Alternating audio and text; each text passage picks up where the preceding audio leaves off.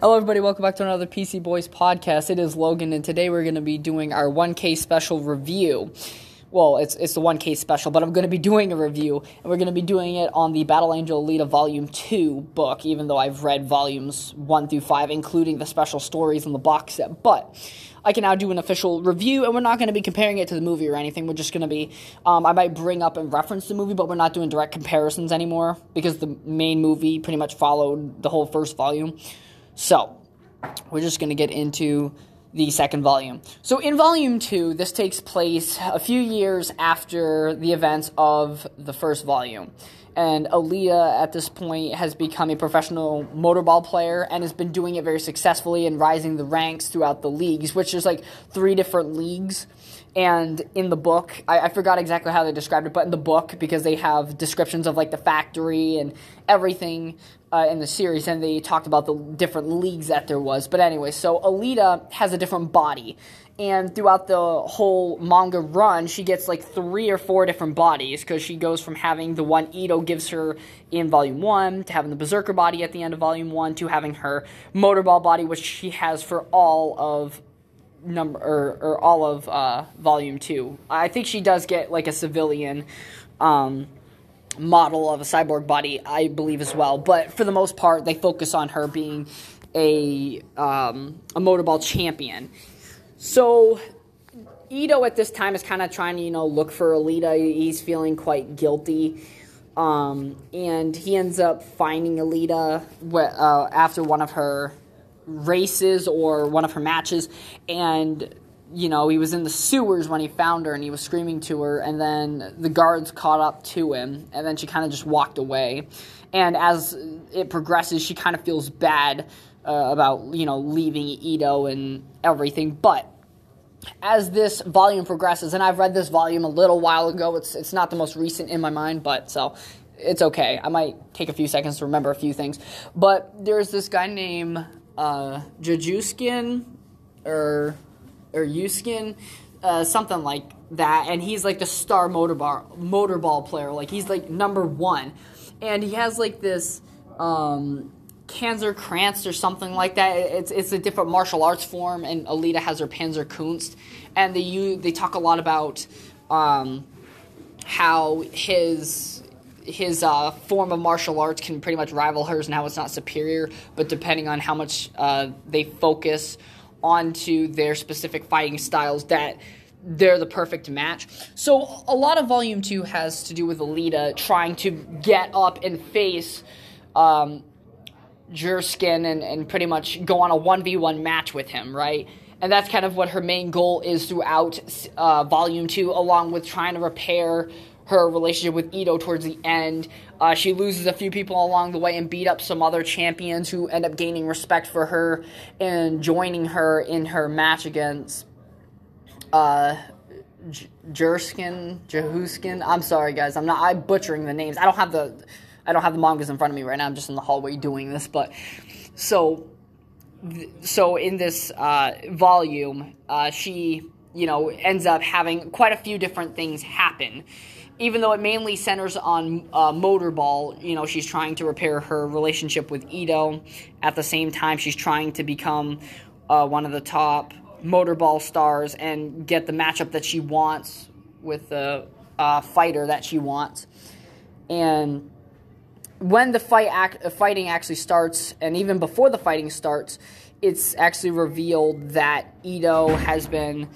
He meets, meets this girl named Shumura, which is the main champion's uh, sister, little sister, and he ends up joining the side um, of Jehuskin, and he ends up kind of going, I guess Alita sees him as betraying her in that sense once he joins his team, and ultimately what Ito does, he kind of tries to help him Uh, repair his body, and he has like these mind spasms because he got all these cyborg augmentations that made him like real a really good motorball player, uh, but at the risk of dying every time he uses them or having uh, very serious seizures.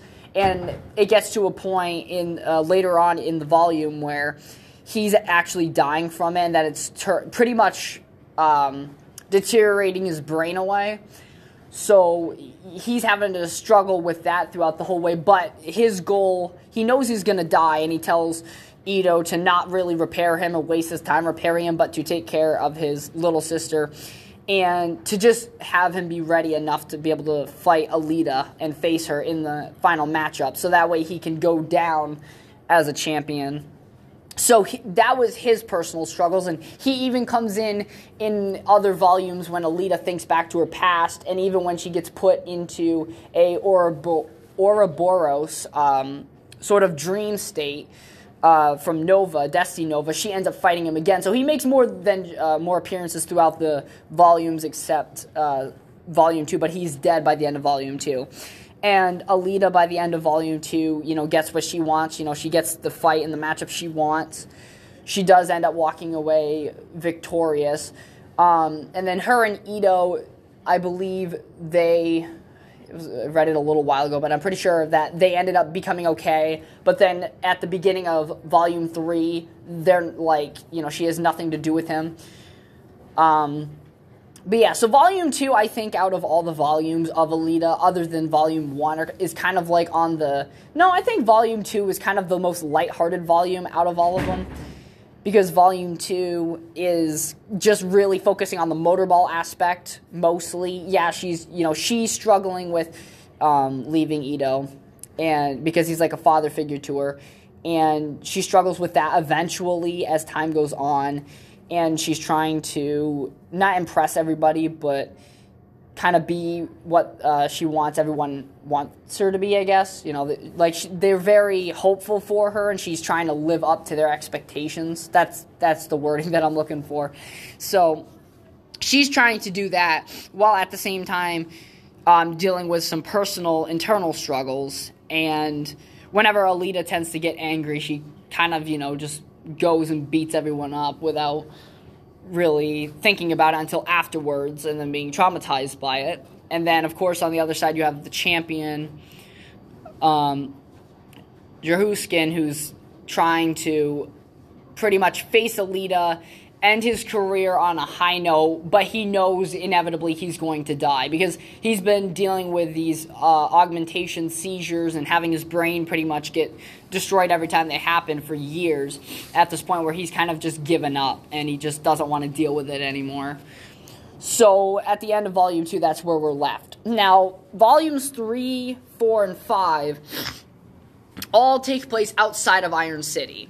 Or not Iron City, the Scrapyard. It's called Iron City in the movie. But so they switch uh, gears, and they turn Alita into this, not bounty hunter, because she was a bounty hunter in, in Volume one, but she's a tuned agent.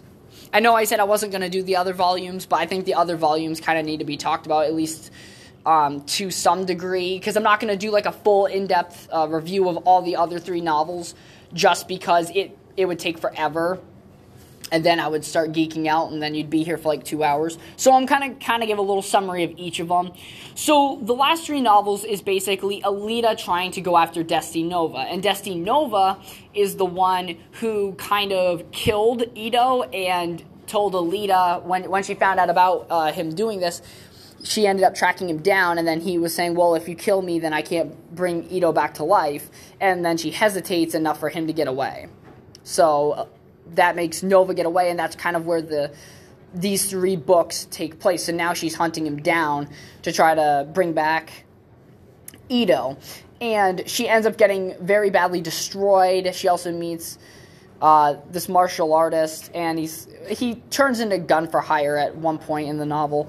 Uh, but his name, I believe, is like uh, Finger Four or something like that.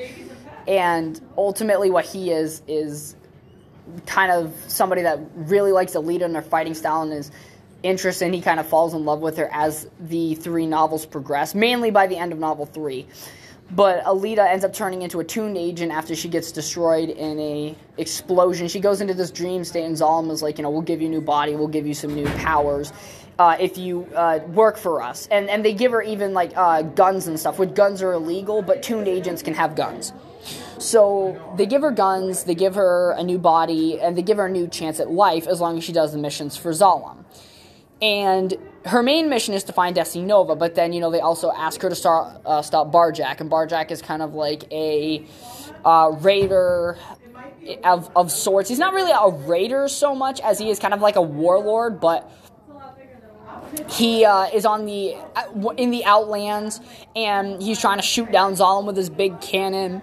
And it turns out that it's Desty Nova's son, who has like a split personality, one being Den, which is uh, the Barjack's uh, main leader. And then you have him being known as Chaos when he's just his... And he's kind of crippled. He actually has like a crippling dis- disability for walking. But he has his radio show and stuff for the for the uh, whole Wasteland stuff. Well, or the Outlands. And, you know, he has a split personality. And he even fights Alita for a little bit. But she ends up uh, overwhelming him and beating him. And then they did... Um, in the last volume, it was, you know, Alita caught up to Desty Nova. She believes that she killed him for everything they've done. They reveal that Zalemites, instead of having a brain inside their head, has these chips that are implanted in their, bra- in their brain with all their cognitive functions, their memories, and just all this information just on this little chip implanted where their brain was. So this, for everybody that's listening to this, for instance, like the director, for Ito, it's what drove Ito to want to uh, not remember everything, kind of get like memory wiped, is because it drove people so insane that they started killing themselves, because knowing that they don't have a actual brain in their head but a, a chip. So, at the end of Alita's final volume, Alita ends up uh, dying. She gets... In, in the original volume, when uh, Yukito Kishiro thought he was... Uh, well, he was dying of cancer, and he ended off Alita's series with Alita getting blown up and Desty Nova finding a piece of her brain.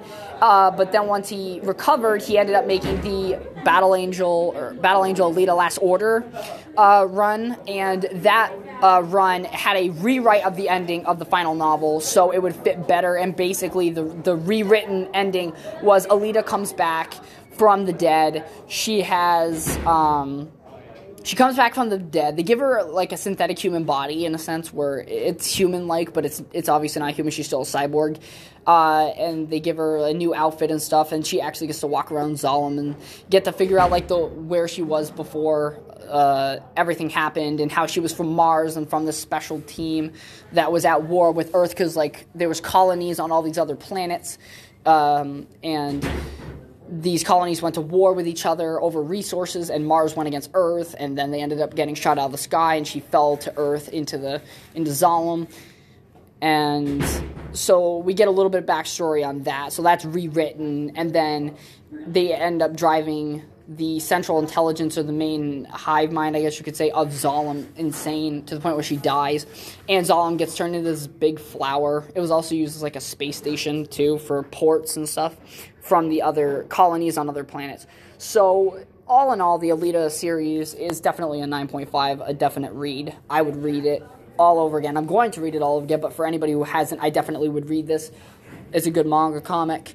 And I just want to say, uh, I definitely recommend this, and it was a really good series. But thank you very much for listening to this one K special. Uh, we're going to be doing some more stuff for the one K special. We're going to do some gameplays of Call of Duty and stuff, so we're not completely done with our one K celebration. But stay tuned, and uh, we'll let you know what we're going to do next for our one K celebration. But it's going to be a live stream of some sort. But thank you very much for listening, and we'll catch you all in the next one.